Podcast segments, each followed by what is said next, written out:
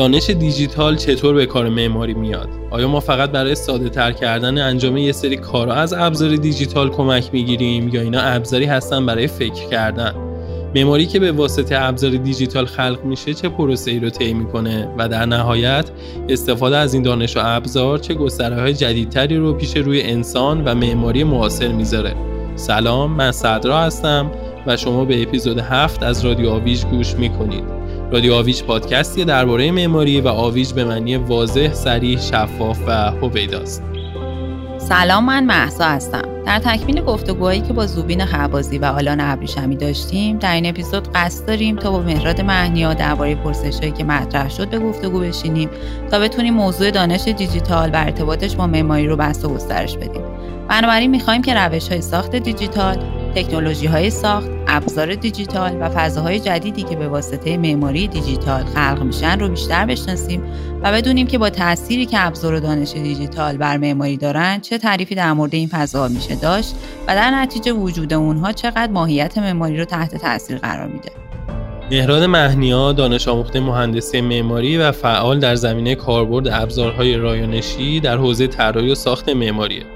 ایشون سابقه برگزاری و تدریس در دوره های آموزشی متعددی رو از سال 90 تا الان داره که از اون جمله میشه به مدرسه تابستانی ای در تهران و مسقط کارگاه دیجیتال چینی در دانشگاه تهران، مدرسه تابستانی یک و دوره های متعددی در کانون معماران معاصر و مدرسه نوآوری ارج اشاره کرد. همینطور در عرصه حرفه‌ای سابقه همکاری با دفاتر مختلفی رو دارن و در سال 95 دفتر مستقل خودشون به اسم The Alliance و در سال 1398 لابراتوار ساخت رایانشی Fabtory رو تأسیس کردند. مهرا در طول 9 سال فعالیت حرفه‌ای در این حوزه جوایزی رو در عرصه طراحی و ساخت معماری کسب کرده که از اون جمله میشه به جایزه TADAEX grand در سالانه هنر دیجیتال تهران و رتبه دوم بخش پروژه کنفرانس سالانه ACADIA در دانشگاه MIT اشاره کرد. اپیزود پیش رو در دو قسمت تدوین شده و در یک ساعت آینده به قسمت اول از این گفتگو گوش می‌کنید.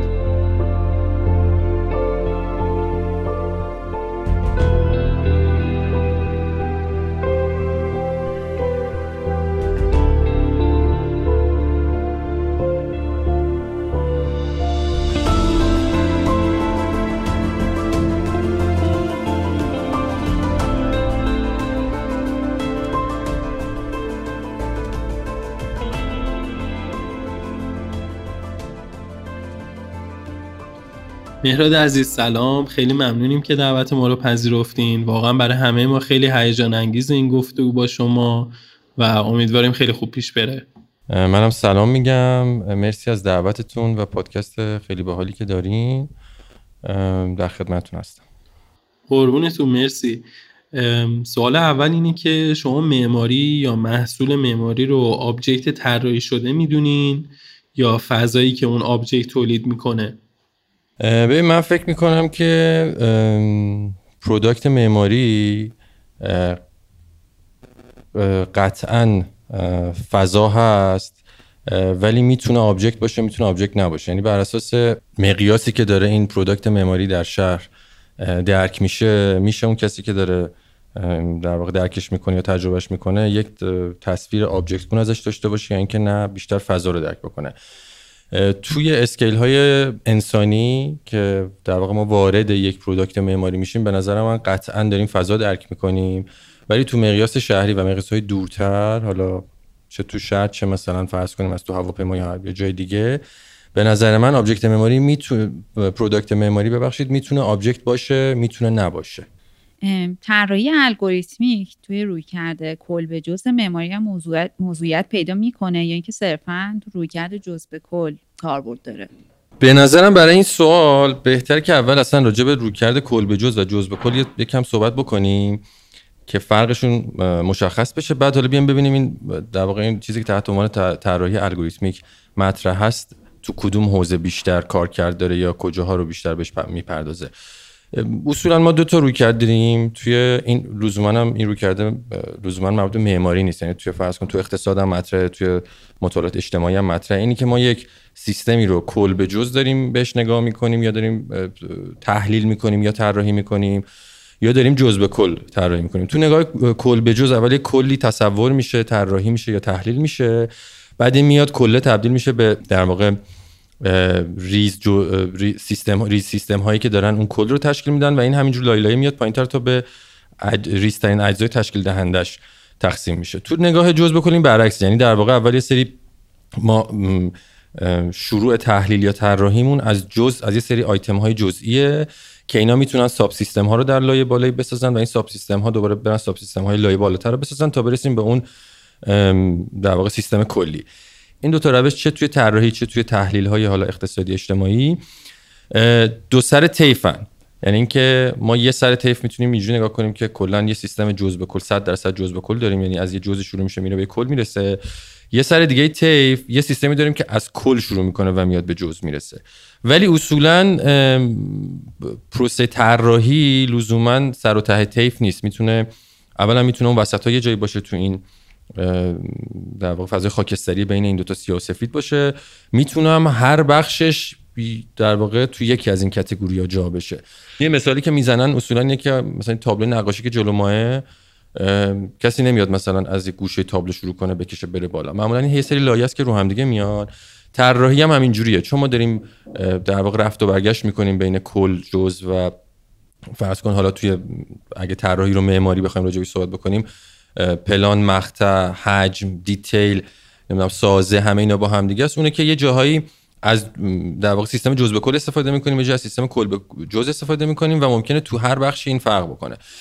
حالا توی بحث طراحی الگوریتمیک اینم بگم که توی اصولا در پروسه طراحی معماری معمولا معماری کلاسیک کلاسیک منظورم غیر معاصره.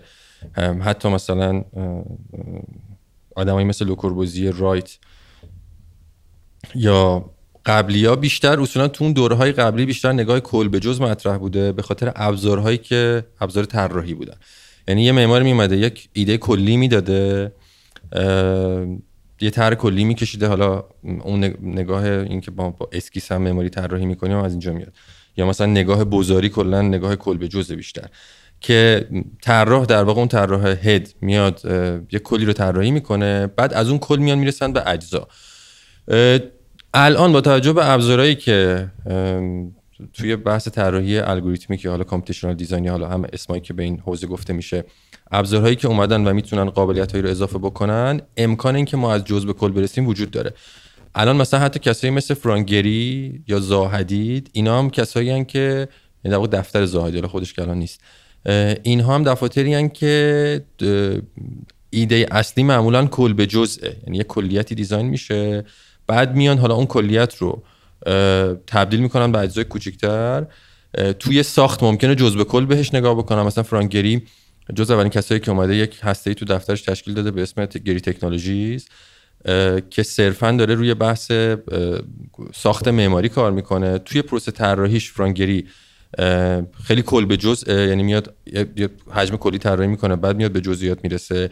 توی بحث ساخت خیلی وقتا جز به کل یعنی همون طرح میان از نگاه جز به کل بررسی می‌کنن ببینن که چجوری می‌تونن با اجزای ریستر اونو بسازن. ولی توی بحث معماری الگوریتمیک اصولا چون امکان جز به کل نگاه کردن فراهم شده دلیلش هم که جزء به کل نگاه کردن اصولا خیلی چیز پیچیده یعنی ما اگر یه جز داشته باشیم بخوایم روابط اینا رو پیدا کنیم بریم تو سیستم بالاتر. بعد این سیستم ها یه سری روابطی دارن که هی میره بالاتر و می‌خوایم به کلی برسیم چون خیلی پیچیده تره و بشر با توانایی های شخصی خودش یعنی با توانایی فیزیکی و غیر فیزیکی خودش نمی‌تونسته این کارو بکنه. این قضیه خیلی بولد شده. ولی لزوما این نیست که طرح الگوریتمی همیشه از جزء به کله. می‌تونه از کل به جز باشه می‌تونه از جزء به کل باشه. حالا توی ادامه سوال قبلی این بر من سوال شد که شما معتقدین که طراحی الگوریتمیک توی محتوا و مسائل درونی یه پروژه معماری تاثیر می‌ذاره یا به واسطه اون صرفا میشه عناصر بیرونی و کالبدی مثل پوسته پروژه رو طراحی کرد؟ منظورم اینه که خب یه پروژه معماری حتی اگه ایده مسئله اصلیش هم نبوده باشه بالاخره برای یه جهانبینی و یه ایده و یه مسئله استواره حتی پروژه‌ای که بر مبنای سنت شکل گرفتن. منظور اون مسائل درونی یه پروژه توی معماری. منظور درون دیسیپلینیه یا؟ خب ببین می‌تونه باشه میبخشی مهراد. البته که چیز عناصر کالبدی مثل پوسته که اشاره کردم بهش اونم درون دیسیپلینی منظور میشه. ولی بیشتر چیزی که من مد نظرم بود اون مسائل مفهومیه. ببین اصولا میشه در واقع ببین در یک پروسه تاریخی حالا شاید ادامه بس بریم. یه به بحث هستن خود یکم نگاه تاریخی به این موضوع میگم راجبش صحبت بکنیم. ولی اصولا این چیزی که میگی که آیا به مسائل درونی یک پروژه معماری هم تاثیرگذار هست؟ بله هست. یعنی اینکه ببین اصولا این حوزه از گرایش از طراحی که حالا تحت عنوان طراحی الگوریتمی که حالا اسمای دیگه مطرح هست به واسطه یک سری ابزارهایی در اختیار بشر گذاشته شده که این ابزارها قابلیت process یعنی کامپیوترها و حالا همه این زیرساخت‌های چیزایی که ما بهش میگیم کامپیوتر امکان process های خیلی پیچیده رو بر ما فراهم کرده. توی توی یک دوره هایی یعنی اول حضور کامپیوتر در معماری اول بیشتر این چیز بود که فکر کنم زوبینم بهش اشاره کرد. اینی که یک در یک دوره صرفا اومده کامپیوتر در معماری اون اوایل که بحث شخصی سازی کامپیوترها مطرح شده اومده تو دفاتر جای کاغذ و اون میزای بزرگ و خطکشی و ریلی و این چیزا رو گرفته. صرفا در واقع اونجا فرق چرتکه و ماشین حساب بوده. تا دوری داشتن با چرتکه حساب می‌کردن بعد ماشین حساب اومده سرعت رفته بالا. یه چیز کوچولوتر حتی. حالا اونجا خیلی اختلاف سایز مطرح نیست. ولی این طرف دیگه اون میز و تشکیلات همه برداشته شده. یه کامپیوتر شخصی که جلو طرف قرار می‌گیره. امکان edit کردن همه این چیزا خیلی تسریع شده. یعنی صرفا روی زمان تولید و تسهیل کارها تاثیر گذاشته. ولی همینجوری که اومدیم جلوتر یواش یواش مسائلی مطرح شده تو حوزه معماری به واسطه این ابزارهای کامپیوتری و کدنویسی و این تمام این حالا الگوریتم های در واقع منطقی که می‌تونه تو پروسه طراحی وارد بشه که اینا می‌تونن بیان. اصلا ایده یعنی طراحی می‌تونه بر اساس اینا شکل بگیره. من یک دو تا مثال اگر بخوام بزنم مثلا یک چیزی هست بهش میگن ایجنت بیس مدلینگ یعنی اینکه حالا در واقع ریشش هم برمیگرده به یک سری اتفاقای طبیعی. مثلا شما این یه نمونه خیلی معروفش این گله پرنده که دارن تو آسمون تکون می‌خورن که یک یک اینا دارن یه سری در واقع ایجنت های خیلی کوچیکن. اگر هر کدوم از این پرنده ها دونه ایجنت کوچیک در نظر بگیریم اینا یه سری ایجنت های خیلی کوچیکن که در کل دارن یک رفتار یک پارچه ای رو از خودشون نشون میدن. حالا میشه مثلا یه برداشت شکلی و فرمی هم از این حرکتی کرد. ولی هیچ نگاه توتالیتری وجود نداره که به اینا دستور بده که آقا همه بپیچین راست همه بپیچین چپ. در واقع قانونهای خیلی ساده ای که بین تک تک این agent ها برقراره باعث میشه که اینها در یک سیستم complex ی که قرار می‌گیرن این تعدادشون که زیاد میشه و سیستم complex رو ایجاد می‌کنن یه رفتار انگار کنترل شده ای داشته باشن ولی رفتار کنترل شده نیست. مثلا فرض کنیم ممکنه این قانونایی که حالا مثلا اگه بخوایم ریاضیش کنیم قانونایی که الان بین این agent ها برقرار در یک گله پرنده اینه که مثلا هر پرنده داره مثلا سه چهار تا پرنده دورش رو رصد می‌کنه به محض اینکه غالب اینا به سمت راست پیچیدن اینم به سمت راست میپیچه. یا مثلا همیشه یک فاصله از پرنده اطرافش از یه حدی بهشون ازشون دورتر نمیشه از یه حدی بهشون نزدیکتر نمیشه. یه سری قانون خیلی ساده ای است که اینا دارن رعایت می‌کنن. حالا احتمالا مثلا بحث جریان باد و اینا هم تو اون مسئله مطرحه. ولی توی نگاه agent-based modeling اینجوریه که ما یه سری agent خیلی ریز داریم که این agent ها سری قانونای خیلی ساده رو دارن با همدیگه بین همدیگه رعایت می‌کنن. و تکثیر تو تعداد بالای این قانونای ساده است که باعث میشه کلیتی رو شکل بده. میشه از این تو دیزاین استفاده کرد. یعنی مثلا فرض کنین حالا یه آدمایی مثل رولان سنوکس که از این سیستم ها خیلی توی طراحیش استفاده می‌کنه آدمایی که اصلا بر اساس این متد شروع می‌کنن طراحی کردن. یعنی اساس طراحیشون نه ایده فلسفی نه الهام از مثلا ادبیات هیچ هیچ در داخل دیسیپلین اگه بخوایم بررسی کنیم اصولا خیلی reference ی به رشته های دیگه ندارن. حالا میشه گفت یه کمی به مثلا شاید بشه گفت به زیست شناسی یا به هندسه یا به فیزیک دارن reference میدن ولی اینها میشن ایده های شکل دهنده یک فرم معماری. یا مثلا توی یک سری باز مثلا یه مثال دیگه که میشه زد کاریه که فیلیپ بلاک الان توی ETH داره Block Research Group توی دانشگاه ETH داره انجام میده. فیلیپ بلاک اومده یک در واقع یه سری بر اساس قانون هندسی این این چیزی که روش کار می‌کنه تئوریاش بوده. این فقط به واسطه این ابزار تونسته اینا رو در حالتهای خیلی پیچیده‌تری پیاده کنه. یه قانونی هست که شما اگر یک سری یعنی یک روشی هست که اگر شما یک سری قوانین هندسی رو رعایت بکنین می‌تونه سازه های اصطلاحا فانیکولار طراحی کنین. یعنی سازه هایی که 100 درصد دارن فشاری عمل می‌کنن یا دارن 100 درصد کششی عمل می‌کنن. و اینها از سری روش هندسی در میاد. یعنی برعکس اون چیزی که ما تو دانشگاه می‌خونیم که باید ممان حساب کن یه سری فرمول نمی‌دونم بیا حالا گشتاور رو حساب کن حالا بیا نمی‌دونم خستگی حساب کن همه اینا. اصلا هیچ فرمولی وجود نداره صرفا یه سری قانون هندسیه که رعایت میشه سازه سازه funicular میشه. که فیلیپ بلاک توی Block Research Group اومده این موضوع تز دکتراش بوده که بعد اومده اصلا یه هسته مطالعاتی توی ETH تشکیل داده که داره کلا روی این موضوع کار می‌کنه که به واسطه این قوانین هندسی میشه form finding کرد. یعنی میشه فرم معماری رو بر اساس یک قانون هندسی طراحی کرد که وقتی داری طراحی می‌کنی مطمئنی آنچه که product معماری می‌شود ایستاست. دیگه لازم نیست تحلیل سازه‌ای بکنی. اینها مواردی هستند که در واقع میشه بدون استفاده از reference های دیگر با توانایی کامپیوتر و این الگوریتم ها و حالا کد نویسی قوانین هندسی فیزیکی که می‌تونه به واسطه قدرت process کامپیوتر در زمان کمتر و با پیچیدگی بیشتر اتفاق بیفته می‌تونه وارد طراحی بشه و در واقع trigger طراحی باشن. یعنی طراحی از اونجا شروع بشود بر اساس این قانون ها یه بحثی که این روزا خیلی شاید باب شده و بر مبنای اتفاقات مختلف تعاریف مختلفی در مورد معماری میشه اینه که معماری لزوما لازم نیستش که ساخته بشه. من می‌خوام نظر شما رو بدونم. شما فکر می‌کنید که معماری باید ساخته بشه تا اسمش رو بتونیم معماری بذاریم؟ یا اینکه معماری توی پروسه خلق اثر مثلا توی محله تولید دیاگرام و روابط و ترسیمات می‌تونه شکل بگیره؟ ببین اگر معماری رو در واقع ما در واقع ایده فضا ببینیم یعنی این که ما داریم راجع به یک معماری در سطح بالایی ساخت و ساز در سطح بالایی صحبت می‌کنیم و داریم راجع به این که ایده های مختلفی از فضا رو بتونیم تولید بکنیم صحبت می‌کنیم می‌تونه ساخته نشه لزوما. من خودم شخصا آدمی هم که اصلا یعنی این سوال خیلی سوال کلیه. به نظر من چه معماری ساخته بشه چه ساخته نشه یعنی چه پروژه ساخته بشه چه ساخته نشه می‌تونه معماری باشه می‌تونه معماری نباشه. ولی من خودم فکر می‌کنم که اصولا وقتی معماری ساخته نمیشه میره توی یک لایه صرفا درون دیسیپلینی که می‌تونه راجع به یک نوع جدیدی از نگاه به فضا نوع جدیدی از نگاه به روابط و این چیزا صحبت بکنه یا یا, یا چیزای دیگه که موضوعات معماری ولی وقتی ساخته میشه یعنی برای من ساخته شدنش اصولا جذاب تره چون فکر می‌کنم اصولا یعنی برای خود من همیشه تو پروسه طراحی و ساخت این جذابه که پروژه وقتی از توی کامپیوتر حالا ما چون داریم کامپیوتر کار می‌کنیم؟ از توی کامپیوتر در میاد و فیزیکی میشه همیشه یک مرحله شگفتی داره.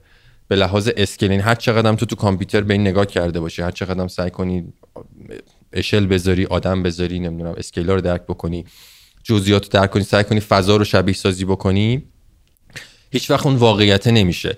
بعد یک لایه توی وقتی که ساخته نمیشه به نظرم یک لایه از تعویل داره که برمیگرده به مخاطب. یعنی مثلا کاری که مثلا لبوس فود می‌کنه اگر من ببینم یه چیزی برداشت می‌کنم ممکنه مثلا اگر تو ببینی یه چیزی دیگه برداشت بکنی کسی دیگه بیاد اصلا کسی که معماری نخونده ببینه یه چیزی برداشت بکنه. ولی من برام اون اون فضای فیزیکی که تولید میشه که امکان تجربه کردن داره اصولا خیلی چیز جذابیه. یعنی اینکه این عوامل محیطی که به واسطه فیزیکی شدن اون object معماری برش مهیا میشه رو خیلی تاثیرگذار می‌دونه. روی تعریف معماری که خودت داری در موردش. آره یعنی اینکه مثلا تو تو وقتی داری فقط می‌کشی یه چیزی رو داری راجع به یک ایده فضایی صحبت می‌کنی. حالا حالا لزوما فضا نه یک ایده با موضوعات درون دیسیپلین معماری ولی وقتی ساخته میشه اصلا ببین مثلا ما هیچ وقت تجربه توی یک مثلا توی یک تصویر از یک یک image از یک product معماری هیچ وقت تجربه اقلیم رو نداریم. حرکت خورشید رو نداریم مثلا بارون رو نداریم نمی‌دونم حرکت رو نداریم معمولا. حالا الان به واسطه این چیزایی مثل VR و AR یه کمی این به نظرم به واقعیت نزدیکتر شده. این پروژه می‌تونه ساخته نشه و تو تا یه حد زیادی تجربه واقعی از اون پروژه داشته باشی. من شخصا برام اون تجربه واقعی خیلی جذابه. یعنی اینکه یک پروژه وقتی ساخته میشه فضا تولید میشه که تو می‌تونی بری تو اون فضا را بری و تجربه کنی از زوایای مختلف در شرایط مختلف. اون اون خیلی به نظر من تجربه منحصر به فردیه. ولی در نگاه کلی خب اون چیزی که ساخته نمیشه هم می‌تونه معماری باشه. ببینید وقتی شما با یه تابلو نقاشی روبرو میشی ممکنه یک در واقع چیزهایی توی اون تابلو وجود داشته باشه که توی فضای به صورت فیزیکی نمی‌تونه وجود داشته باشه. ولی خب تو یه سری مفاهیمی رو می‌تونی ازش درک کنی. به نظر شما معماری نمی‌تونه اینجوری باشه؟ می‌تونه باشه. من میگم نمیگم نمی... دو تا به نظر الان یه بحث بحث کلیه. یعنی بیایم منطقی ببینیم با هم دیگه صحبت کنیم ببینیم مثلا این, این, مثلا معماری این هست یا این نیست. یکم بحث شخصیه. از اون نگاه کلی چرا از نظر من معماری اون هم می‌دونی مثلا من منم وقتی لبوس فود نگاه می‌کنم برای من جالبه. یعنی هر سری هم که در مثلا در یک فواصل زمانی میرم یا آدمی مشابهی رو یا پروداکت مشابه معماری که ساخته نشده رو نگاه می‌کنم برام چیزای جدیدی داره. ولی برا من اون ساخته شدنه خیلی با برای شخصم با ارزش تره حالا اتفاقا اینو گفتی چیزی به نظر اومد که جالبه اینم صحبت کنم جوش این که اتفاقا وقتی ساخته نمیشه خیلی وقتا تاثیرگذارتره. به خاطر اینکه تو وقتی می‌بینی وقتی مثلا الان ما مثلا آخرین پروژهمون تو مردشت بوده. یه پروژه‌ای که مثلا ساختش بر من خیلی جذاب بود. ولی چقدر مگه آدم میرن اون تو ببیننش؟ یعنی مثلا چند نفر مگه میرن اون میرن اون فضا تجربه می‌کنن؟ ولی وقتی یه پروداکتی قابلیت پخش شدن سریعتری داره خب اصولا تاثیرگذارتره. یعنی اگه در قالب اون یک ایده مطرح بشود خب خیلی آدمای بیشتری می‌بینن و می‌تونن اون ایده می‌تونه خیلی مخاطبای بیشتری پیدا کنه و مخاطبای بیشتری رو اون ایده فکر کنن. اونجا تو تجربت خیلی مثلا می‌تونی مثلا یه چیزی که خیلی برای من جالب بود تو حالا به عنوان مثال همین پروژه تخت جمشید اینه که خب ما یه فرمی design کردیم. روی detail اش خود خود اینکه فرم از کجا در بیاد از قوانین هندسی در اومده بود فرم اینکه چه جوری بسازیمش که کم هزینه بشه optimize بشه چه جوری تا تمام دیتیلا. چیزی که من هیچ وقت تو کامپیوتر ندیدم این بود که خب اونجا پر درخته و اصلا تاثیر بعد اینم دور تا دور شیشه است. یه تیکه از سقفش هم شیشه است. تاثیر اون در... سایه اون درختا توی فضای داخلی یه چیزی بود که هیچ وقت در, در فضا... تو... تو فضای مجازی یعنی تو توی در واقع تصویر یا حتی وی آر اونجوری که در واقعیت هست تو نمی‌تونی تجربهش کنی. یعنی اصلا به نظر من اگر تجربه فضا منهای حالا همه پروسه طراحی و نمی‌دونم ایده طراحی و دیزاین و ریاضیات و هندسه و همه چیزا بزنیم کنار قالب تجربه فضای اونجا اتفاقا محیطش بود تا خود معماری باشه. معماری هم تاثیر داشته ولی تو وقتی اونجا وای میستادی تاثیر این طبیعتی که دورش بود روی معماری خیلی بیشتر از خود معماری بود و این چیزی که هیچ وقت رو کاغذ نمی‌تونی تجربهش بکنی. ولی خب اتفاقا اون چیزی که رو کاغذه یعنی اگر من از اون پروژه عکس نگیرم تبدیل به کاغذ نکنمش در واقع چون اونجا اونجا دیگه بازم خیلی فرقی نداره. وقتی عکس می‌گیری با اون paper architecture خیلی داری. داره product معماری حالا این ساخته شده عکس گرفته شده اون ساخته نشده. یعنی باز مدیومت ثابته. تو اون مدیوم ثابت این دوتا با هم تقریبا برابرن. ولی این اگر عکس گرفته نشه ازش خیلی آدم کمی‌ان که بتونن برن. یعنی خیلی از پروژه معماری ما عکساشو دیدیم و هیچ وقت نرفتیم تجربهش بکنیم. شاید بریم تجربه کنیم. مثلا یک تصویر دیگه ای بهمون بده به نسبت اون چیزی که داریم توی عکس نگاه می‌کنیم. خب خیلی بر من جالب شد که تو صحبت ها در مورد وی آر صحبت کردی. حالا اگه مثلا فرض کنیم آینده توی آینده دور یا نزدیک کلا وی آر بشه مدیوم اصلی تجربه دنیا و بعد معماری اونجا اتفاق بیفته و مثلا اونجا جایی باشه که تو یه سری قوانین فیزیک رو می‌تونی به راحتی دستکاری کنی مثل جاذبه می‌تونی کالبدت رو تغییر بدی و اصلا با یه اسکوپ دیگه دنیا رو ببینی. اگه همچه اتفاقی بیفته اون موقع تعریف تو چیزی که الان داری میپسندی از اینکه بتونی خیلی در واقع لمس کنی یه فضای معماری رو درکش کنی اون موقع چی تغییر می‌کنه؟ ببین فکر می‌کنم که اصولا خب وی آر و واقعیت دو تا تجربه مختلفه. و خب آره اونجا تو می‌تونی یک سری واقعیت هایی رو در واقع تغییر بدی یه چیزایی رو یه جور دیگه تعریف بکنی که در واقعیت فرق داره. ولی یک نکته که وجود داره توی وی آر اینه که به نظرم آره چون تجربه که خودم چند بار استفاده استفاده که از وی آر داشتم مغز آدم یک توانه عجیبی در دروغ گفتن داره. یعنی تو با تو وقتی عینک وی آر می‌ذاری و یک فضایی رو نگاه می‌کنی؟ یا داری مثلا بازی می‌کنی توی وی آر؟ وقتی از ارتفاع میپری واقعا فکر می‌کنی از ارتفاع پریدی. یعنی واقعا زیر پات خالی میشه. در زیر پات زمینه. یعنی عینک که میدی بالا من رو زمین وایسادم دیگه. یعنی یه بخش این برمیگرده به اینی که مغز آدم وقتی تجربه به واقعیت نزدیک میشه یعنی حالت دادی خب تو وقتی داری تو screen یه چیزی رو می‌بینی خب داری اطراف رو می‌بینی قاب داری یه چیز دو بعدی جلوته. ولی وقتی این سه بعدی میشه مغزت می‌تونه دروغ بگه بهت که نه تو اتفاقا تو ارتفاعی و الان اتفاقا داری میفتی پایین. و زیر پات خالیشه و بترسی از اینکه من الان با مغز میرم زمین. تو اون مواردی که اگه حالا فرض کنیم قوانین فیزیکی رو تغییر نمی‌دهیم به نظرم مغز کاملا می‌تونه دروغ بگه. در یعنی تو تو وقتی نگاه می‌کنی به یه چیزی تجربهش می‌کنی با حالا یه سری تجربیات الان وی فقط صرفا visual یه. یعنی تو داری با حالا چشمت و نهایت گوشت داری یه چیزی رو تجربه می‌کنی. همون دیگه. می‌خواستم اینو بگم که سنسورهای دیگه ای که میاد که بقیه حواست هم درگیر می‌کنه هی تو داری به واقعیت نزدیکتر میشه یعنی اتفاقی مثل Matrix میفته که تو نمی‌تونی بفهمی چی واقعی یعنی اگه این extreme بشه شاید تو اصلا نفهمی چی واقعیه چی غیر واقعیه. و بره به این سمت اصلا من فکر می‌کنم خیلی جاها ممکنه خیلی تجربه ها واقعا همین تیپی بشه یعنی تو وقتی می‌تونی یه چیزی رو با هزینه صفر تومن تولید بکنی و بری تجربهش بکنی خیلی وقت شاید اصلا بگی نمی‌خوام واقعیش تولید با اون درد سرهای تولید فیزیکی و هزینه تولید فیزیکی اصلا نمی‌خوام تولید بکنم. یعنی به حال این میره به این سمتی که یک سری تجربیات تجربیات ویرچوال بشه به جای تجربیات واقعی. ولی به نظرم اصولا دو تجربه مختلفه دیگه. یعنی باز هم هر یه روزی اگر وی آر هم غالب بشه باز اون تجربه فیزیکی جای خودشو داره اون تجربه وی آر جای خودشو داره. اون یه قابلیتایی داره یک توانی داره اینور یه چیزای دیگه ای داره که میشه معمولا مجزاست هم به نظر. مرسی. حالا سوال بعدی یه خورده از این بحث فاصله می‌گیره. فکر می‌کنم که پاویون خیلی تعریف کاربرد رو توی معماری تغییر داده. حالا اگه تو هم با این در واقع گزار موافق باشی و با توجه اینکه خیلی کارهای شاخصی توی دیزاین پاویون داری می‌تونم ازت بپرسم که پاویون چه تعریف جدیدی رو از مفهوم کاربرد ارائه داده؟ ببین پاویون حالا خود این ترجمه معنی پاویون در فارسی هم یکم به نظر من مورد مناقشه است. چون ما مثلا مثلا میری تو فرودگاه نوشته پاویون مثلا ویژه فلان. مثلا میری استودیو مازدی نوشته پاویون فلان بعد مثلا یه چیزی تحت عنوان پاویون هم ما داریم که در واقع توی مخزن حوزه computational design خیلی مطرحه. با اون با اون معنیای تحت لفظی پاویون که تو خیلی از سازمان ها و ساختمون ها و اینا هست کاری ندارم. پاویون در معنای امروزیش توی حوزه computational design یک prototype یه از یک تکنیک ساخت یا ایده. حالا چون یه سری پاویونا هست لزوما تو حوزه computational design نیستن. چون وقتی میشه computational design معمولا بحث ساخت خیلی مطرحه. تکنیک های ساخته که میشه استفاده کردن که متریال ها توی ساخت چه قابلیت هایی دارن.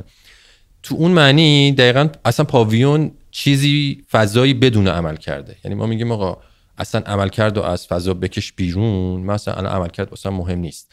من می‌خوام تست کنم ببینم این متدی که بهش فکر کردم روش تحقیق کردم یا ایده ایده ساخت یا ایده طراحی که دارم که می‌خوام بسازمش این ایده چقدر شدنیه؟ آیا می‌شود؟ نمی‌شود؟ در واقعیت به چه مسائلی برمیخورم وقتی می‌خوام این در واقع چیزی که طراحی کردم با این متد رو بسازم؟ یعنی در واقع پاویون همون prototype توی حوزه طراحی صنعتی ما یه prototyping همیشه داریم که یک محصولی وقتی می‌خواد ساخته بشه اول چندین بار تو مقیاس های مختلف تست میشه ماکت های اصطلاحا یا prototype های ازش ساخته میشه که این prototype ها برای تست محصولن. یعنی معنی اون ماکت معماری رو هم نداره که ما یه چیزی بسازیم صرفا present بکنیم. اینا یک یک مرحله از مراحل طراحی تا ساختن که باید هم اتفاق بیفتن. مثلا وقتی فرض کنی یک برندی مثل بی ام و میاد یه ماشینی طراحی می‌کنه باید اول ماشین جدیدی طراحی می‌کنه باید بیاد اول یه سری prototype بسازه prototype رو ببرن تو تونل باد بذارن تست کنن ببینن آیرودینامیکش خوبه یا نه بعد بیان تست تصادف بگیرن تست فلان بگیرن.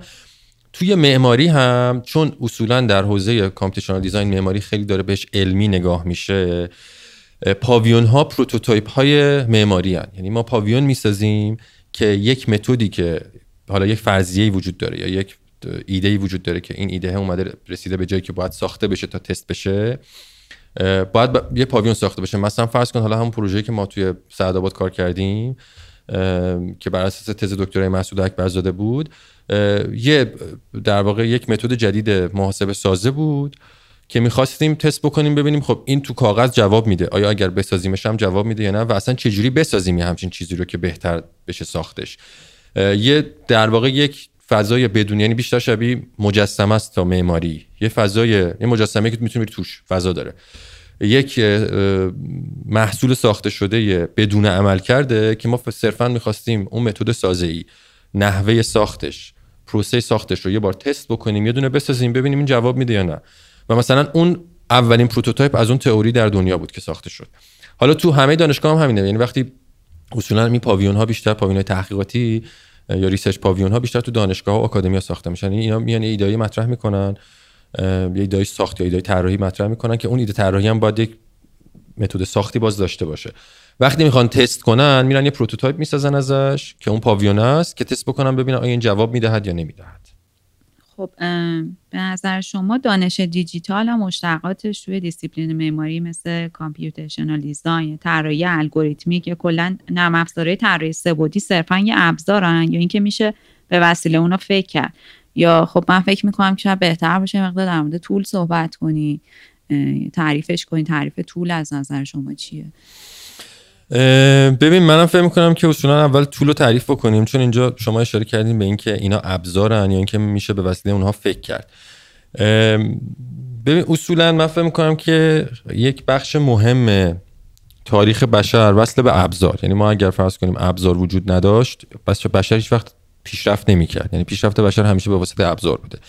یعنی و, و این دوتا هم اصولا رو همدیگه تاثیر داشتن. یعنی توی دورهای مختلف یه ابزاری ساخته می شده بعد به واسطه اون ابزار یه سری تسهیلاتی به وجود می اومده که بشر می‌تونسته با سرعت بیشتری پیشرفت کنه یا به در واقع حوزه هایی وارد بشه که قبلا نمی‌تونسته وارد شه. بعد اون پیشرفت تاثیر می‌ذاره رو اینکه دوباره یه ابزار جدیدی ساخته بشه که اون دوباره می‌تونه در برگشت رو پیشرفت بشر تاثیر بذاره. یعنی مثلا با این نگاه اگر با این دیدگاه اگر نگاه بکنیم به بحث ابزار کفشی که پای ما هم هست ابزار لباسی که تنمون هم ابزار یعنی ما یه روزی فکر کردن که مثلا یه سری چهارپا سم دارن اینا خب راحتتر دارن تو طبیعت راه میرن. ما با با تجربه فیزیکمون سخت راه بریم چیکار کنیم بریم یه چیزی درست کنیم بذاریم زیر پامون که بتونیم راحتتر راه بریم. بعد این هی دیولپ شده شده حالا این کفشی کردن پای ما و یه نکته دیگه خیلی جالبه که برای من تو بحث طول هست اینه که ما به عنوان یک شاخه از جانداران یه سری محدودیت های فیزیکی و غیر فیزیکی داریم و به واسطه ابزار تونستیم محدودیت های خودمون رو یعنی دامنه محدودیت رو گسترش بدیم. یعنی محدودیت رو کم بکنیم و بتونیم به چیزهایی که قبلا واسمون محدودیت بوده در واقع به جای برسیم که اونا دیگه واسمون محدودیت نباشه. توی حیوانات دیگه هم تا یه حد خیلی کوچیکی این هست ولی اونا به خاطر اینکه حالا توانایی ما رو تو فکر کردن ندارن خیلی نتونستن اینو پیشرفتش بدن. بعد با این نگاه اگر نگاه کنیم ما الان مثلا خودمون رو اگر ببینیم به عنوان بشری که داره تو مثلا سال قرن 20 قرن 21 زندگی می‌کنه ماها یه جورایی سوپر هیروهای پدر بزرگامون یا جدامونیم. یعنی ما یه کارایی رو الان می‌تونیم بکنیم که شاید مثلا 300 سال پیش برای بشر خیلی عجیب بوده انجام بده. مثلا اینی که پرواز بکنیم بریم توی آب یعنی مثلا ما دیدیم خب پرنده پرواز می‌کنن ما بال نداریم چیکار کنیم؟ بریم طولی بسازیم که این طوله به ما کمک کنه که پرواز کنیم. بریم چیزی بسازیم بتونیم زیر آب بتونیم بریم فضا بتونیم نمی‌دونم خیلی کارهای دیگر رو بکنیم. و اصولا این طول ها اگر نبودن ما به عنوان موجود یک یک شاخه از جانداران خیلی توانایی کمتری داشتیم. حالا اگر بیایم توضیح معماری رو بررسی بکنیم این ابزارها همیشه روی فرم معماری اولا تاثیر میذاشتن. یعنی شما می‌تونید ببینید دوره‌ای که مثلا پرگار اختراع شده یعنی شروع کردن یک ابزاری تحت عنوان پرگار بشر بهش رسیده برای اینکه بتونه فرم های arc شکل رو راحت بزنه توی معماری هم از فرم های arc شکل بیشتر استفاده شده. چون چرا؟ چون قبلش arc زدن سخت بوده. بعد یه ابزاری تولید شده که arc زدن راحت کرده در زمان کمتری می‌شده arc زد. بعد دیگه مثل آب خوردن شده طرف گفته خب حالا اینوری بزنم چی میشه اونوری بزنم چی میشه ستاره بکنم تو هم چی میشه. بعد بر اساس حالا باز یه سری قوانین هندسی شروع کردن آرک تولید کردن در معماری. تو نمای معماری میشه دید تاثیر این ابزاره رو. توی دوره معاصر هم یه بخش این ابزاری که ما الان داریم که تحت عنوان حالا ابزارهای دیجیتال مطرحه به واسطه این ابزار است که ما می‌تونیم یه سری فرمای تولید کنیم که داریم می‌بینیم. یعنی این فرمایی که خیلی وقت دارم میگم مثلا الان ما می‌بینیم که فرمای پیچیده complexی ان حالا راجع به خود complexity هم باز می‌تونیم صحبت کنیم به نظرم جالبه. این ابزار یعنی وقتی ما رسیدیم به یه ابزاری به اسم کامپیوتر این ابزار باعث شده ما یه سری کارا رو سریعتر انجام بدیم توانایی محاسبهمون به واسطه کامپیوتر افزایش پیدا کنه کار پیچیده‌تر رو در زمان کوتاهتری بتونیم انجام بدیم در حالا می‌تونیم فرمای پیچیده رو طراحی بکنیم و بسازیم. حالا توی بحث ابزار ما یه سری ابزارهایی داریم که اتفاقا ابزارهای فکر کردنن. یعنی اینکه همون جوری که ما یه سری ابزار فیزیکی داریم که دارن کمک می‌کنن به ما که در کارهای فیزیکی تسهیلاتی برامون اتفاق بیفته یا کاری سریعتر انجام بدیم یا دقیقتر انجام بدیم یا با کیفیت بهتر انجام بدیم. توی فکر کردن هم یه سری ابزار هستن که می‌تونن به ما کمک کنن. مثلا هندسه می‌تونه یک ابزار باشه. دانش هندسه می‌تونه یک ابزاری باشه که به ما کمک می‌کنه جورهای بهتری فکر بکنیم. یا مثلا اصلا به نظر من موضوع ریاضیات و فیزیک به عنوان دانش های بنیادینی که تصویر ما رو از جهان شکل میدن موضوع ساختن tool های فکر کردنه. مثلا وقتی انیشتین میاد راجع به space time صحبت می‌کنه در واقع یک tool ی داره در اختیار ما می‌ذاره که اصلا فضا رو چجوری بهش فکر بکنیم. تا قبلا مثلا فضای orthogonal قائمه داشتن نگاه می‌کردن. یعنی ما می‌گفتیم آقا فضای اطراف ما یک گرید قائمه است. اینشتین اومده گفته نه گرید قائمه نیست این گرید داره دفرم میشه. و اینا به واسطه ابزارهای هندسه و هندسی و فیزیکی باعث شدن که ما بتونیم به اونا فکر بکنیم. در نتیجه توی بحث دیجیتال هم ما یعنی اینی که ما صرفا بیا میگیم آقا اینا یا ابزارن یا وسیله فکر کردن به نظر من ابزار می‌تونه وسیله فکر کردن باشه. یعنی ما می‌تونیم ابزارهایی داشته باشیم که به, به ما کمک کنن بهتر فکر کنیم. فرمولی که مثلا تو ریاضیات بهش می‌رسیم اون فرموله ابزاری برای فکر کردن. یعنی ما, ما اگر اون فرمول نداشتیم نمی‌دونستیم مثلا نیرو رو چجوری بهش فکر بکنیم. الان یک ابزاری داریم که می‌تونیم اون ایده انتظایی رو بیایم یکم منطقیش بکنیم و بتونیم راحتتر بهش فکر بکنیم. اونه که به نظرم میاد اصولا ابزارهای دیجیتال هم به تسهیلات یعنی اون معنی عامی که از ابزار معمولا تو ذهن آدم ها هست که آقا ابزاری چیزی که صرفا یه کاری راحت تر میشه انجام داد یه کار فیزیکی رو راحت تر میشه انجام داد هم اون کارو دارن می‌کنن. که اولا بیشتر این کارو داشتن می‌کردن ولی در ادامه با توجه به ورود هم از این طرف گسترش دانش یعنی گسترش پیشرفت کامپیوترها و پروسسورها هم از اون طرف افزایش دانش آدمایی که تو حوزه معماری نسبت به این حوزه اصلا در واقع کد نویسی الگوریتما نحوه کار کامپیوتر و اینا باعث شده که اینا یواش یواش تبدیل بشن به ابزارهایی که به فکر کردن هم کمک می‌کنن. یا مثلا هوش مصنوعی رو اگر در نظر بگیریم یا machine learning اینا چیزایی که دارن اتفاقا تو فکر کردن به ما کمک می‌کنن. یعنی شما میایین مثلا توی machine learning شما میایین یک در واقع یک آرشیو خیلی زیادی از یک یک library از یک سری اتفاق مشابه رو به کامپیوتر میدین. الگوریتم می نویسین که بتونه اینا رو تحلیل کنه. وقتی هزار تا چیز رو تحلیل می‌کنه هزار یک دیگه خودش می‌تونه تشخیص بده. و اینا می‌تونن بیان کمک کنن به یعنی اون جایی که ما, ما در فکر کردن محدودیت داریم به واسطه ظرفیت های فیزیکی و غیر فیزیکیمون. این کامپیوترها می‌تونن بیان به ما کمک کنن که بتونیم گسترش این, توا... این دامنه این تواناییم رو گسترش بدیم. مرسی. جنبندیم از صحبت که الان شما کردین اینه که در واقع ابزار علاوه بر این که در راستای ساده سازی و هدفمند کردن مسئله پیچیده معماری تو روند طراحی کمک می‌کنه به ما یه سری گسترهای جدیدتری رو برای معماری در واقع باز می‌کنه و حالا خواستم بدونم جنبندیم درسته یا نه. و اشاره کردیم که با حال راجبه پیچیدگی صحبت کنیم. من سوالی که تو این لحظه برام ایجاد شد اینه که اساسا درد ما چیه که همش دنبال پیچیدگی هستیم و توی سیکلی میفتیم که پیچیدگی رو دوست داریم و حالا برای ساختنش میریم سراغ کشف کردن ساده سازی در واقع مراحل ساخت اون پیچیدگی. ببین اصلا فکر کنم که اصولا اون سوالی که مطرح کردی همین جوابش توی تعریف اینی که اصلا یعنی چی داریم ساده می‌کنیم یعنی چی یه چیزی کامپلکسه. اصولا برونو موناری جمله خیلی بامزه داره میگه پیشرفت یعنی ساده سازی. یعنی اصلا اصلا کلا مبنای پیشرفت اینه که تو یه چیزی رو بتونی ساده کنی. چون تا وقتی ساده نکنی پیشرفت نکردی. یعنی تا وقتی اون complexity رو نتونستی با زبان ساده بیان کنی یا با یک روش ساده ای بهش برسی complexity خیلی قابل دسترس نیست. بعد اصلا اینی که complexity یعنی چی؟ ما اصولا یه, یه،, یه مسئله کسی اینه که ما همیشه چیزی که یکم تحلیلش برامون سخته یا رسیدن بهش برامون سخته رو بهش میگیم complex.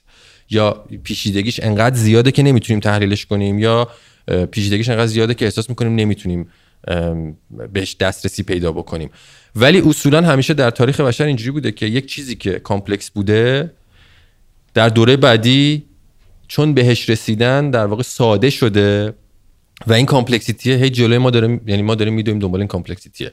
و چون اصولا ما موجوداتی هستیم که همیشه دنبال کشف کردنیم خب همیشه یه چیزی جلومون هست که پیچیده تر از اون چیزی بوده که قبلا بهش رسیدیم. بعد این میشه complex.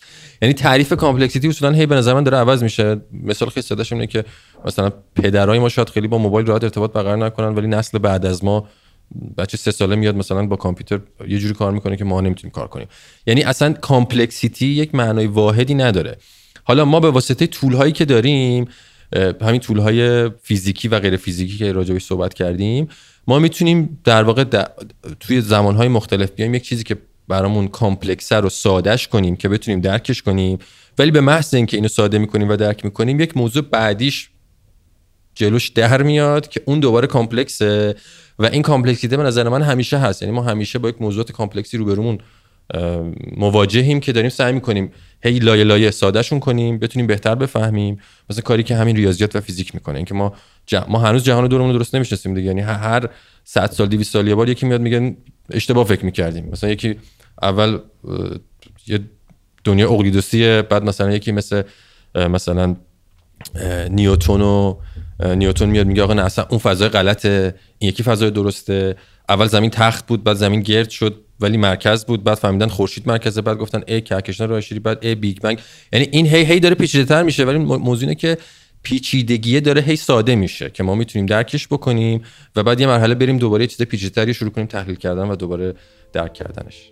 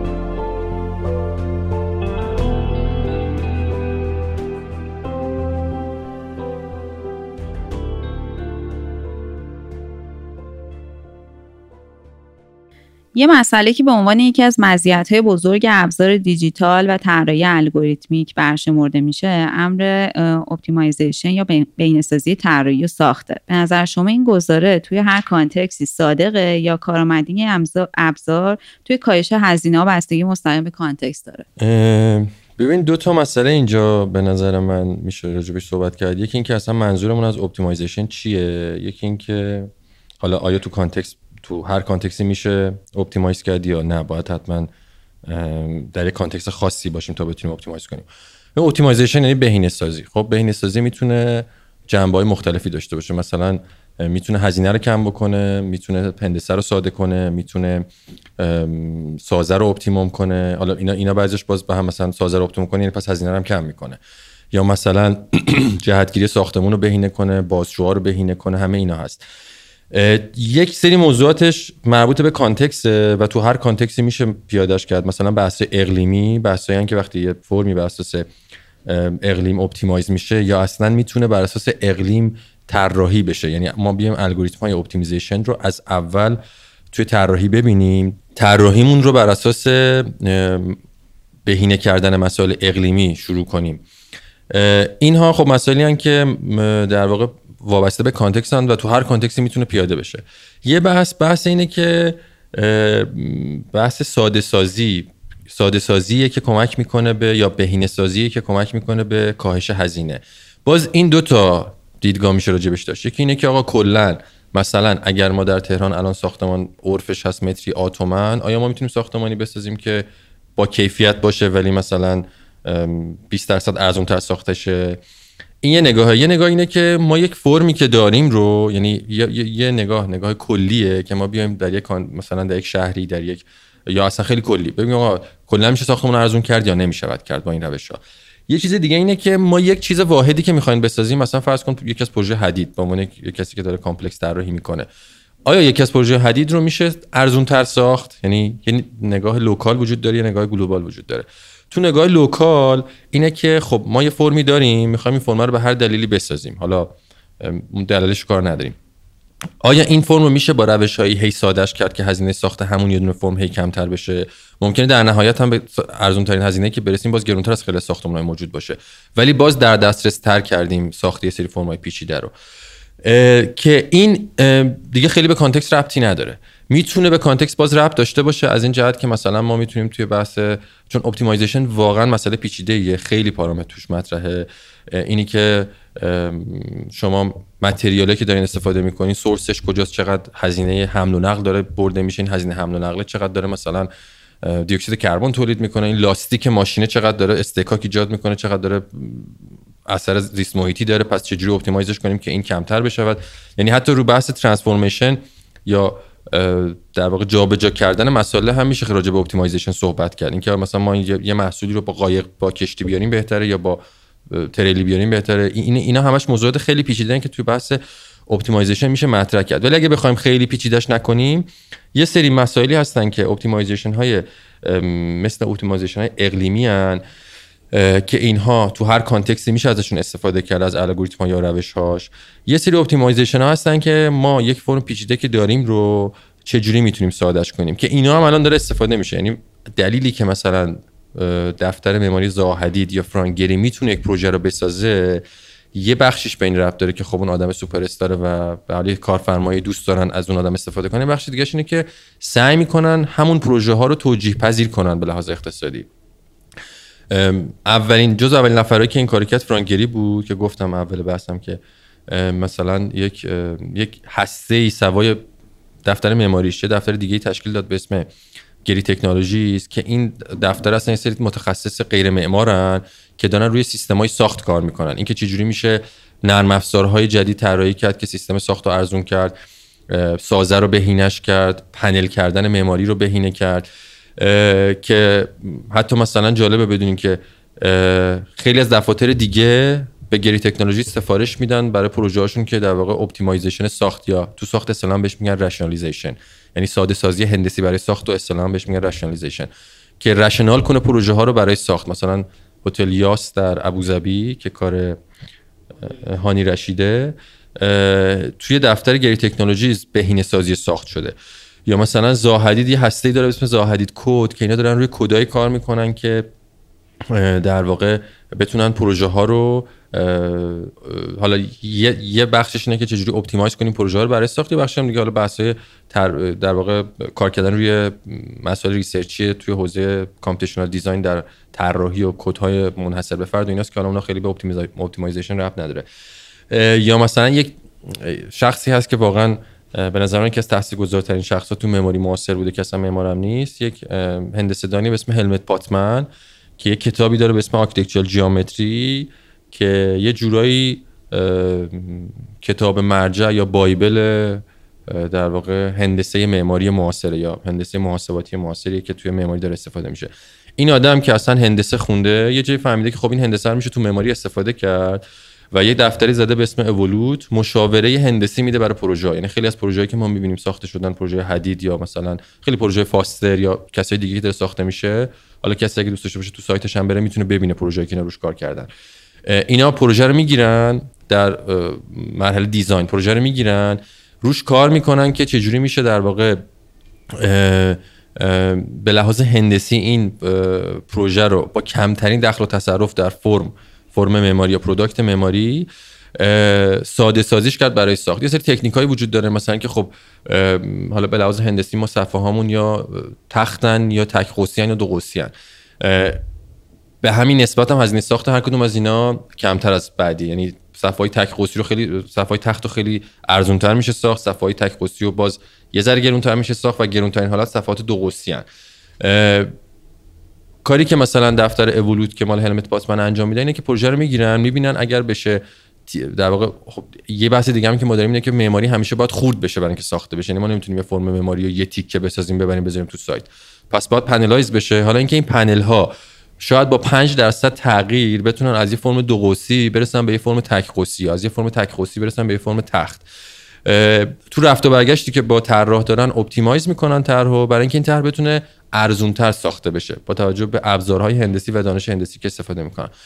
و اینها هم باز پروژه این اینها موضوع optimization ی که شاید در نگاه کلی بازم اون پروژه گرون تموم بشه. ولی همون پروژه به نسبت خودش داره هی سعی میشه ارزونتر و ارزونتر و ارزونتر ساخته بشه. و اینها هم باز چیزایی که لزوما به context ربط نداره. من فکر کنم اون جایش که به context ربط داره یکی بحث اقلیمه که بازم تو هر context ی میشه اجراش کرد. یه بحث دیگه هم که خیلی می‌تونه منحصر فرد یک اقلیم باشه اینه که آقا ما در واقع بتونیم از نزدیکترین سورس های ساخت به پروژه استفاده بکنیم برای اینکه یعنی اینکه ما چجوری می‌تونیم از تکنولوژی محلی و دانش محلی استفاده بکنیم که اینا رو باز میشه الگوریتم کرد. مثلا ما یه یکی از اولین ورکشاپ هایی که تو دانشگاه تهران داشتیم یه ورکشاپ بود به اسم دیجیتال چینی که من بودم اردوان بیتگلی بود مانی خسروانی و مهران حقبین ما اونجا اصلا موضوع بود که موضوع طول بود. اینی که شما فرض کنین اصلا در یک جایی دارین کار می‌کنین که تکنولوژی وجود نداره. چجوری میشه یک ابزار ساده ای ساخت یک دیوار آجوری پیچیده رو آجراشو در فضا لوکیت کرد؟ یعنی ما بیایم یک ابزارهای خیلی ساده بسازیم که از قوانین هندسی دارن تبعیت می‌کنن و بتونیم یک فرم پیچیده رو با سری ابزار خیلی ساده در واقعیت پیاده سازی بکنیم یه چیدمان پیچیده از آجرها. بعد این خیلی بامزه است که این معمولا رفت و برگشته یعنی مثلا حالا از اونجا بچه ها از یک طرح کلی از ایده کلی شروع می‌کردن. باز ایده می‌تونست از طول شروع شه می‌تونست از فرم شروع شه. اگه از طول شروع می‌شد می‌بینیم خب می‌دیدیم این طوله قابلیت تولید چه مدل چیدمان هایی رو داره. بعد اونا رو میچیدیم بعد سعی می‌کردیم طول رو آپدیتش بکنیم ببینیم خب این طوله رو اگر بخوایم دیولپ بکنیم چه فرمای جدیدتری رو بیشتری رو میشه تولید کرد. از اون طرف بعضیامون از فرم شروع کرده بودن. مثلا فرض کنیم که اگه مثلا ما یه تاقی داریم که از یک منحنی هندسی داره پیروی می‌کنه هندسی غیر از دایره یعنی فرمای هندسی مثلا توابع درجه دو درجه سه یا هر کدوم از اینها چجوری میشه ما اینو تبدیلش کنیم به یه سری arc هایی با شعاع ثابت؟ یعنی مثلا ممکنه یک فرم یک منحنی هندسی تبدیل بشه به 10 تا قوس 10 تا arc یا 5 تا arc که اینا مثلا خودشون دو تا یا سه تا شعاع دارن در نهایت. یه الگوریتمی می نوشتیم که چجوری میشه اینو بهینه کرد که بعد با یه ابزاری که می‌تونه آجورا رو به صورت arc بچینه بیایم اینو تولیدش بکنیم. یا مثلا یک سری اجزا خیلی کوچیکی فقط اجزای اجزای customize مون فقط تعدادشون خیلی محدود بشن که ساختش ارزون بشه. یعنی میشه بر اساس حتی توانایی یعنی دانش فنی local تکنولوژی local که در یک محلی وجود داره روش های طراحی رو روش های طراحی رو طراحی کرد که بتونن از اون پتانسیل استفاده کنن برای اینکه هزینه معماری رو هزینه ساخت معماری رو کاهش بدن. می‌دونیم که استفاده از روش های ریاضیاتی و هندسی تو طول تاریخ به معماری کمک کرده و شاید بشه گفتش که یه جزء جدای ناپذیر ازش بوده. چه تو حالتی که مسئله اصلی پروژه باشه چه تو حالتی که نباشه. حالا با توجه به این مقدمه می‌تونم خواهش کنم که اینو بر ما توضیح بدین که این استفاده از ریاضی و هندسه تو پروژه هدراکریت بیشتر کدوم یکی از این نقشه رو داشته؟ من فکر کنم یه بخشی از جواب این سوال تو همون بحث هندسه به عنوان دانش هندسه به عنوان ابزاره که خب ما می‌تونیم از این دانش هندسه در جاهای مختلف پروسه طراحی ازش استفاده بکنیم. از اینکه ما ممکنه یک جایی فرم پروژمون از یک سری قوانین هندسی در بیاد مثلا مثل minimal surface ها یا خیلی خیلی از توابع ریاضی دیگه که هستن که میشه ازشون استفاده کرد برای اینکه فرم معماری رو در واقع بر اساس اون طراحی کرد. یه بحث دیگه تو همین optimization که ما با لحاظ هندسی می‌تونیم ساده سازی کنیم یک فرمی رو با دانش هندسه برای اینکه بتونیم ارزونتر بسازیم. توی یک پروژه مثل Hedracrete که اشاره کردی بهش که گفتم در واقع حالا من اگه بخوام توضیح بدم کاری که موضوع Hedracrete یک موضوع سازه ایه که ادامه همون مسیریه که گفتم فیلیپ بلاک توی Block Research Group در دانشگاه ETH شروع کرده و داره کار می‌کنه. که تزش هم ایده اولی هم ایده سازه هم ایده دکتر مسعود اکبرزاده است که در واقع اصلا بهش میگن 3D graphic statics این که ما چجوری می‌تونیم توی اون حالتی که بهتون گفتم که سر قوانین هندسی هست میشه بر اساسش سازه طراحی کرد که الان توی Block Research Group دارن روش کار می‌کنن بیشتر سازهای غشایی باش طراحی می‌کنن. یعنی یه چیز update شده از همین تاقای خودمون یا گنبدای خودمون که اونا هم فشاری هن ولی حالا چجوری میشه free form های فشاری طراحی کرد. کاری که ما توی Hedracrete کردیم اصطلاحا بهش میگن 3D گرافیک استاتیکس که توی اون حالتی که قشایی طراحی می‌کنیم از قوانین در دو بود استفاده می‌کنیم. حالا اصطلاحا دو نیم بود یعنی بود سوم یا ارتفاع خیلی تاثیرگذار نیست توی طراحی یا توی تحلیلمون بیشتر داریم بیشتر فعالیتمون دو بودیه. اینجا ما میایم از یه سری قوانین هندسی سه بودی استفاده می‌کنیم. من فقط برای اینکه توضیح کلی بدم حالا کسی که دوست داشته باشه می‌تونه بره مقاله هایی که از اون پروژه اومده بیرون یا کسی دیگه هم روش کار کردن بعد از مسعود. می‌تونن برن search بکنن و ببینن که دقیقا این چون شاید خیلی در یعنی بدون تصویر راحت نباشه توضیح دادنش. ولی کل داستان اینه که ما اگر یک سازه‌ای داشته باشیم که از یک سری node یا یه سری در واقع نقاطی تشکیل شده که joint های سازه و یه سری المان خطی که این نقاط رو دارن سه بعدی به هم دیگه وصل می‌کنن یعنی گراف سه بعدی داریم که این سازمونه. ما اگر بیایم به ازای هر کدوم از این node های سازه ایمون یک چند وچه بسته در نظر بگیریم که وجوه این چند وچی عمود به اون المان های سازه ای یعنی مگه مثلا ما یه نودی داریم که چهار تا المان خطی سازه ازش اومده بیرون یک چهار وچی داریم که وجوه این چهار وچی عمود به اون المان های سازه ای و این داره تشکیل یک پلی هدرون بسته میده یعنی یک چند وچی بسته میده. اگر این چند وچی ما نماد نیروهای سازه ای باشه که توی نیروهایی باشه که توی سازمون در واقع جریان دارن. اونا علمان های خطی هم نماد علمان های سازه ای باشن که دارن این نیروها رو منتقل می‌کنن. و مساحت هر کدوم از این صفحات چند وچیمون نسبت نیرویی باشه که داره هر کدوم از این المان ها انتقال میده در صورتی ساز پایداره که اون چند بسته باشه. اگه چند وچی ما چند تا یعنی در واقع یه سازی خطی داشته باشیم که صفحات عمود رو به هم رسم می‌کنیم نتونیم یه چند بسته بسازیم اون سازه پایدار نیست. این ساده ترین حالتیه که در واقع این ایده ازش شروع میشه. حالا ما می‌تونیم بیایم از یه تعداد خیلی زیادی چند بچه بسته که کنار همدیگه قرار گرفتن و صفحات هر دوتایی که کنار همدیگه همسایه هستن در واقع فیس های منطبق بر هم دارن استفاده بکنیم. می‌تونیم یک سازی طراحی بکنیم که این سازه فانیکولاره یعنی یک سازی خطی سبودیه که یا 100 درصد فشاری داره عمل می‌کنه یا داره 100 درصد کششی عمل می‌کنه. یعنی یا باید مثلا با کابل اینو تولیدش کرد ساختش یا باید با یه متریال 100 درصد فشاری تولیدش کرد مثلا بتون سنگ یا متریال مشابه.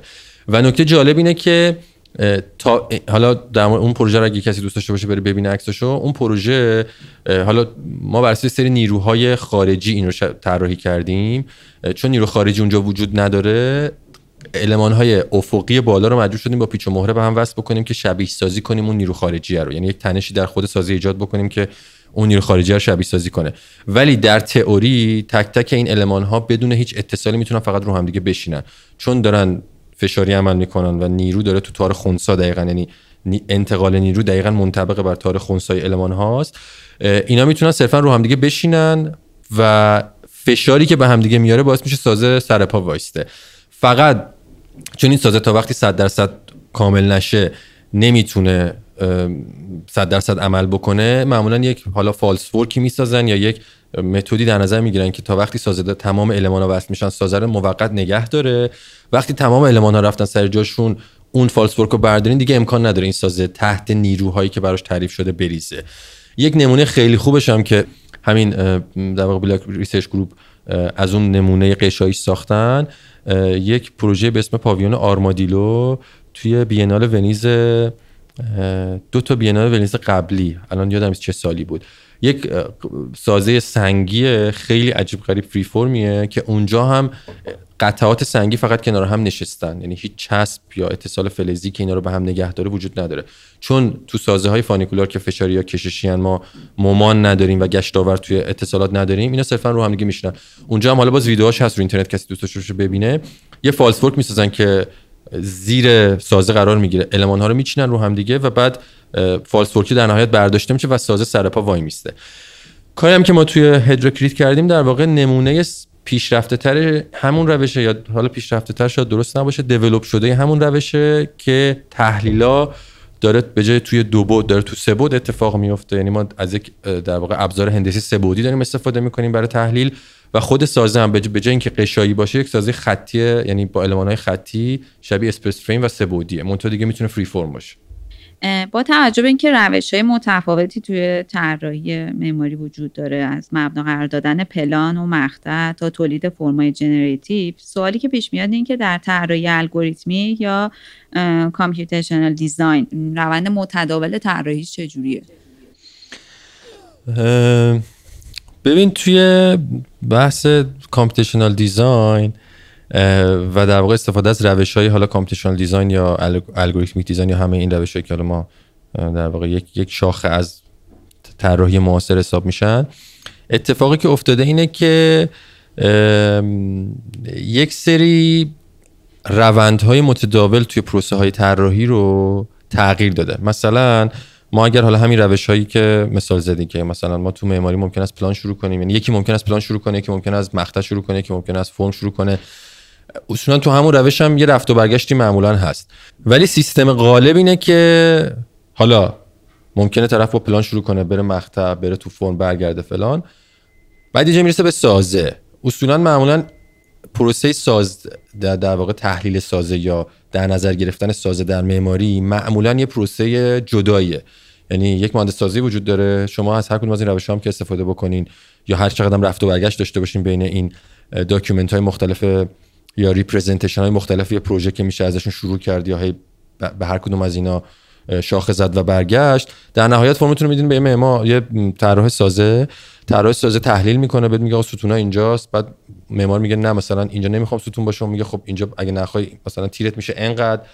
یه رفت و برگشت خارج از process. یعنی انگار دو تا جزیرن که در یک مقاطعی به همدیگه وصل میشن. یه data از این جزیره میره به اون جزیره اون یه تحلیل می‌کنه دوباره برمیگرده. یا توی همون بحث optimization که مثلا گفتیم optimization اقلیمی مثلا من خودم چون مموری پایدار خوندم تو علم سند مثلا اونجا روش تحلیل اقلیمی که با ما می‌گفتن یه نقاله ای بود که می‌گفتن نقاله رو بزنین روی پروژهتون بر اساس قوانین حالا مثلا طول و عرض جغرافیایی و فلان و اینا اینو بچرخونین. سایبوناتون مثلا باید 20 سانت باشه. مثلا رو جداره غربی که مثلا انقدر زاویه داره با مثلا راستای شمال سایبون همه 20 سانته. ولی خب اینا اینا به خاطر اینکه اصولا روش های یک کمی ابتریان معمولا جواب های بهینه نمیدن. یعنی تو نمی‌تونی بگی مثلا در جداره غربی همه سایبان ها 20 باشد. اصلا در واقعیت مثل مثل اینه که مثلا بگیم همه برگای درخت رو به مثلا غرب باشد. تو طبیعت هم اگر نگاه بکنیم هیچ وقت اتفاق نمیفته یعنی چون تاثیرات local وجود داره یعنی یه برگ با توجه به اینکه داره از مثلا یه جا ممکنه از ساختمون بغل داره سایه می‌گیره یه جا نمی‌گیره این برگ داره از برگ بالایی سایه می‌گیره. اینا همه هر کدوم واسه خودشون locally دارن optimize میشن. اتفاقی که توی computational design افتاده اینه که یه کمی اصطلاح میگن integrate شده یعنی همه چی یک پارچه شده. شما به خاطر اینکه یک ابزاری دارین که می‌تونه محاسبات خیلی پیچیده انجام بده می‌تونین از هر چیزی که دلتون می‌خواد شروع کنین. می‌تونین از سازه شروع کنین می‌تونین از اقلیم شروع کنین. بعد چون یک در واقع روند محورن و ما روند رو طراحی می‌کنیم نه که صرفا محصول رو طراحی کنیم تو این رونده شما می‌تونین بیاین روند یعنی رابطه بین یک سری ورودی و اینی که این ورودی ها دارن هم چجوری کار می‌کنن که چجوری این تاثیراتشون روی فرم نهایی چجوریه. حالا این می‌تونه ورودی ها می‌تونه data ی اقلیمی باشه می‌تونه data ی سازه‌ای باشه می‌تونه پلان باشه می‌تونه یعنی هر چیزی که به صورت عددی بشه تعریفش کرد می‌تونه input ی باشه که طراحی بر اساس اون شروع میشه. یا چیزهای خیلی واضح مثل سازه یا اقلیم یا اینجور چیزها یا اصلا یک چیزهایی که ممکنه کمی هم انتزاعی تر باشن. مثل همون مثلا agent-based modeling که ما بیایم agent هایی طراحی بکنیم که کار خاصی می‌کنن. کار هم لزوما ممکنه مثل بحث اقلیم و سازه و اینا خیلی عملکردی صفر و صدی نباشه که بگیم سازه یا جواب می‌دهد یا نمی‌دهد. ولی اصولا به واسطه همین integration ی که توی design به وجود اومده یعنی این یک پارچگی که تو design به وجود اومده که دیگه معمار می‌تونه در واقع اصلا در پروسه طراحی سازه رو به عنوان یک عنصر یه اینپوت طراحی در نظر بگیره به که به عنوان یک آوتسورسی در نظر بگیره که فرم در بیاد بره مهندس سازی ببینه معمولا از خیلی جاهای مختلفی میشه شروع کرد. یعنی دیگه صرفا تقسیم بندی بینی که ما از پلان مقطع یا فرم داریم شروع می‌کنیم وجود نداره. شما از هر دیتایی که فکر می‌کنین می‌تونه تولید کننده فرم باشه می‌تونید شروع بکنین به طراحی کردن. و تو مراحل مختلف های مختلف پیچیده‌تری رو بیان وارد کنین و تاثیر اون دیتا رو روی فرم نهاییتون طراحی بکنین. مهراد یکی از ادوانس ترین تولیدات دانش دیجیتال و استفاده ای که از دانش و ابزار دیجیتال میشه انجام داده و الان داره انجام میشه بحث طراحی رویه‌ای یا پروسیجراله حالا می‌خوام بدونم میشه یه خورده اطلاعات بهمون بدی راجع به اینکه این اساسا چی هست و مزیت همچین چیزی اگه بیشتر از این متداول بشه نسبت به طراحی اصطلاحا سنتی یا ترسیمی و خطی چیه؟ ببین توی توی طراحی پروسیجرال یا پروسه محور یا روند محور خیلی فارسی ترش بخوام بگیم فرق اصلی که داره با سیستم های اصطلاحا سنتی یا قدیمی تر طراحی اینه که توی سیستم پروسیجرال اصولا تمرکز روی پروسه است توی سیستم های سنتی تمرکز روی محصوله. البته اینم باید بگیم که در گذشته هم کسایی بودن که پروسه یعنی قبل از اینکه ابز... کامپیوتر به عنوان یک ابزاری وارد طراحی بشه خیلی بودن که پروسه براشون مهم بوده. مثلا کسی مثل گاودی داشته بر اساس پروسه داشته دیزاین می‌کرده. ولی خب الان با توجه به این ابزارها بولد شده. حالا چرا بولد شده؟ به خاطر اینکه پروسه یعنی اینکه ما input هامون چی هن؟ چه input هایی داریم؟ روابط بین input ها با همدیگه چیه؟ کدوم input ها چه جوری دارن رو اون یکی input ها تاثیر می‌ذارن؟ یا هر کدوم از این input ها یا های مختلفی که داریم تو این پروسه طراحی می‌کنیم هر کدوم رو تاثیرشون روی فرم نهایی یا step بعدی طراحی چیه؟ چون معمولا طراحی پروسه محور با دیتا های خیلی زیاد و روابط خیلی پیچیده بین این دیتا ها سر و کار داره. تا قبل از ورود کامپیوتر توانایی بشر اجازه نمی‌داده که بتونن پروسه محور به معنای خیلی خالصش طراحی بکنن. تا یه حدی بعضی رفتن سراغ یعنی خیلی رفت بودن که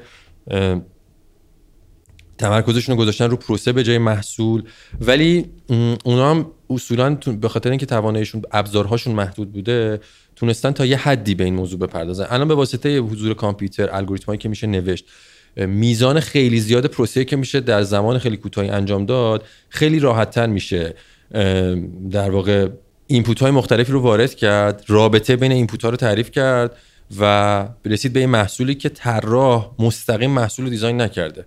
پروسه رو دیزاین کرده که این پروسه داره منجر به این میشه که یک محصول تولید بشه. من بخوام مثال بزنم که یکم در واقع ملموس تر بشه. مثلا یک چیزی هست اصطلاحا یک روش بهینه سازی هست. بهش میگن بهینه سازی های ژنتیکی که اینا حالا کسایی که با راین گراس هم کار کردن مثلا توی راین گراس هم ابزاری هست که بشه با مثلا یک ابزاری به اسم گالاپاگوس که میشه با اون این کارا رو انجام داد. یا خیلی از در واقع الگوریتمایی هست که میشه باش این کارا رو کرد. شما در واقع توی روش های بین سازی ژنتیکی حالا باز یه توضیح بدم فقط بدین چجور کار می‌کنه. این از در واقع پروسش از طبیعت الهام گرفته شده. اینکه ما تو طبیعت حالا مبناشم ایده های داروینیه که خب ما همیشه یک سری یعنی تکامل موجودات در طبیعت اینجوری بوده که همیشه دو تا موجود جفتگیری می‌کردن یک بچه‌ای به وجود می اومده بعد که این یه مقداری داشته از در واقع ژنهای مادرش برس می کم از ژنهای پدرش. بعد این همینجوری هم میاد جلو و ویژگی هایی یا موجوداتی در واقع بقا پیدا می‌کنن که یا بتونن بهتر adapt کنن خودشون در طول زمان با شرایط محیطی یا اصلا شرایطشون برای اون محیط خیلی بیشتر مهیا باشه. برای زنده موندن در محیط بیشتر مهیا باشه. حالا این اومدن تبدیلش کردن به سری الگوریتم های کامپیوتری که شما فرض کن مثلا یک پروسه طراحی دارین که 50 تا input داره. این 50 تا input دارن یعنی شما میایین در واقع پروسه تاثیر این 50 تا input رو همدیگه رو می‌نویسین و برای هر کدوم از این این input ها یک بازه ای از تغییرات رو در نظر می‌گیرین. در نهایت هم یه output ی دارین. اون output رو از یک زاویه یا از چند زاویه تحلیل می‌کنیم مثلا ممکنه بگی آقا من یه فرم می‌خوایم design کنم که بهترین بیشترین جذب انرژی خورشید رو داشته باشه. بر اساس سری input میام یک پروسه design می‌کنیم که خانواده ای از فرم ها رو تولید کنه که در واقع در یک category می‌تونن قرار بگیرن و یک سیستم تحلیل براش تعریف می‌کنیم که آقا این فرم رو بیا بر اساس میزان تابش خورشید تحلیل بکن. الگوریتم ژنتیک کاری که می‌کنن اینه که میان تمام شروع می‌کنن شبیه سازی می‌کنن پروسه تکامل طبیعت رو که مثلا ممکنه تو هزار سال اتفاق بیفته در مثلا دو ساعت سه ساعت 20 ساعت ده ساعتی همچین چیزی. میان شروع می‌کنن هی چون شما روابط رو تعریف کردین میان شروع می‌کنن این input ها رو تغییر دادن. این input ها مثل ژن عمل می‌کنن. انگار که در واقع ژنای یک پروژن که با تغییر این عددا داریم هی ژن های متنوع تولید می‌کنیم. هر کدوم از ژن ها دارن یه محصول تولید می‌کنن. این محصول داره تحلیل میشه و معلوم میشه که هر کدوم از این ژن ها تاثیرشون روی محصول نهایی چیه. یعنی کدوم وقت زیاد می‌کنیم. مثلا گرمایش تا جذب گرمای خورشید بیشتر میشه. کدوم وقتی کم می‌کنیم؟ جذب تابش کم میشه. و بعد کاری که می‌کنه اینه که در واقع عین به عین اون کاری که تو طبیعت اتفاق میفته شبیه سازی می‌کنه. میاد مثلا اگر شما 10 تا پارامتر دارین به عنوان 10 تا ژن می‌گیره میاد 50 تا مثلا در واقع بچه تولید می‌کنه از اون حالت های مختلف جایگشت مختلف اون 10 تا پارامتر. بعد میاد اینا تحلیل می‌کنه 5 تاش می‌فهمه این 5 تا اصلا بهتر عمل کردن بر اون چیزی که شما تعریف کردین. بعد این 5 تا رو نگه میداره 45 تای دیگر رو هی دوباره تولید می‌کنه. بعد از جای بعد میاد میگه خب اینایی که خوبن بذار بگم آقا مثلا این دوتایی که خیلی خوب شدن اگه 10 تا هر کدوم 10 تا ژن دارن 5 تا از این ژن 5 تا از ژن چپی می‌گیرم 5 تا از ژن راستیه می‌گیرم با هم دیگه بچه تولید می‌کنم. بعد این بچه رو یعنی یه بچه‌ای تولید می‌کنم یک محصول بچه‌ای تولید می‌کنم که 50 درصد داره از مادره به ارث می‌بره 50 درصد از پدره. بعد اینو تحلیل می‌کنم می‌بینم آیا بهتر شد یا بدتر شد. بعد این روش انقدر هی در تعداد خیلی بالا و سریع اتفاق میفته که این پروسه یواش یواش میل می‌کنه به سمت اینی که بهینه کنه. یعنی شما برسین به فرمی که اون فرمه به نسبت یعنی اصولا به بهترین جواب نمی‌رسه ولی می‌تونیم بگیم آقا این جوابی که من رسیدم مثلا با 5 درصد جزو بهترین جواباییه که میشه برای این پروژه تصویر کرد. باز مثلا یک نمونه که ما خودمون تو این حوزه کار کردیم اون workshop کامستراکت بود که توی کانون معماری محاسبه برگزار کردیم. اون فرم فرم سازه بر همین اساس طراحی شده یعنی ما اومدیم گفتیم آقا مثلا یک سازه اگه بخوایم داشته باشیم که حدودا مثلا ارتفاعش انقدر باشه انقدر طره بشه انقدر تکیهگاه داشته باشه. خود طول تکیهگاه یه پارامتر بوده که چقدر تکیهگاه داشته باشه. چقدر طره اون arc خط و رأسش شرید بر اساس سه چهار تا نقطه‌ای که اونها هی تغییر می‌کردن در فضا تعریف شده. و این یه فرم در اومده. یعنی ما اومدیم بر اساس input که طول طره و نمی‌دونم میزان تکیهگاه همه اینا بوده. یک پروسه طراحی کردیم که یه فرم می‌داده.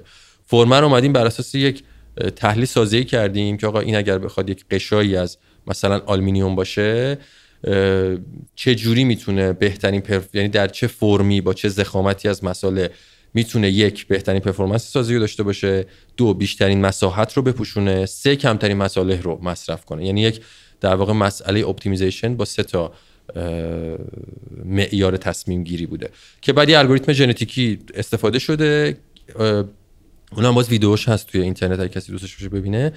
که قشنگ هست اون پروسه‌ای که هی داره روش های در واقع جواب رندوم تولید میشه. بعد این جواب ها یواش یواش یواش یواش می‌رسن به هی تغییراتشون کمتر میشه و می‌رسن به اون فرمی که با یک تخمین خیلی قابل اعتمادی می‌تونیم بگیم این جزو بهترین جوابایی که میشه بهش رسید. امکاناتی که سیستم پروسه محور به ما میده با توجه به ابزارهایی که الان در اختیارمون هست چیزیه که در گذشته وجود نداشته یعنی در گذشته این ابزارها رو داشتن شاید اونا می‌رفتن به سمت استفاده. از همین روش چون در نهایت اگر معمار معماری رو به عنوان یک حالا منهای اون بخش بخش بخش ایده محور و interdisciplinary که ما داریم که اصلا فضا چیه ایده های راجع به فضا چیه اگر به عنوان یک product ی ببینیم که باید کمترین تاثیر مخرب رو محیط داشته باشه بهترین performance رو در سایتی که قرار می‌گیره و تو پروسه ساختش تا یعنی از پروسه تهیه مصالح ساخت و بهره برداری بهترین performance رو داشته باشه در نظر بگیریم سیستم های procedural خیلی خوب می‌تونن بیان data های مختلف رو در فازهای اولی طراحی وارد پروژه بکنن که شما یک پروژه رو طراحی بکنین که خیلی باهوشتر از پروژه‌ای که در یک رفت و برگشت های خیلی تو جزیره های جدا از هم داره اتفاق میفته بین معمار مثلا تحلیلگر اقلیمی و مثلا مهندس سازه و همه مهندس مکانیک و همین کسایی که تو رشته معماری درگیر هستن.